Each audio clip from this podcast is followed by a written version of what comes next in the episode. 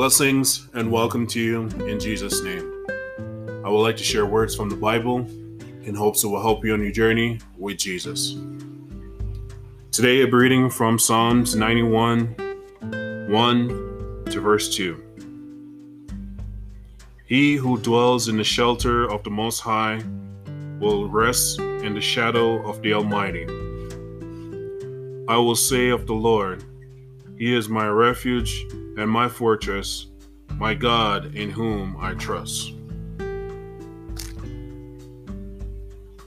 Our great God is our protector and shelter, a refuge when we are afraid.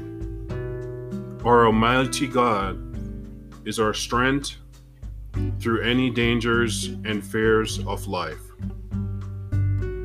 This is the picture of deliverance we must have and trust in Him no matter how intense the situation is.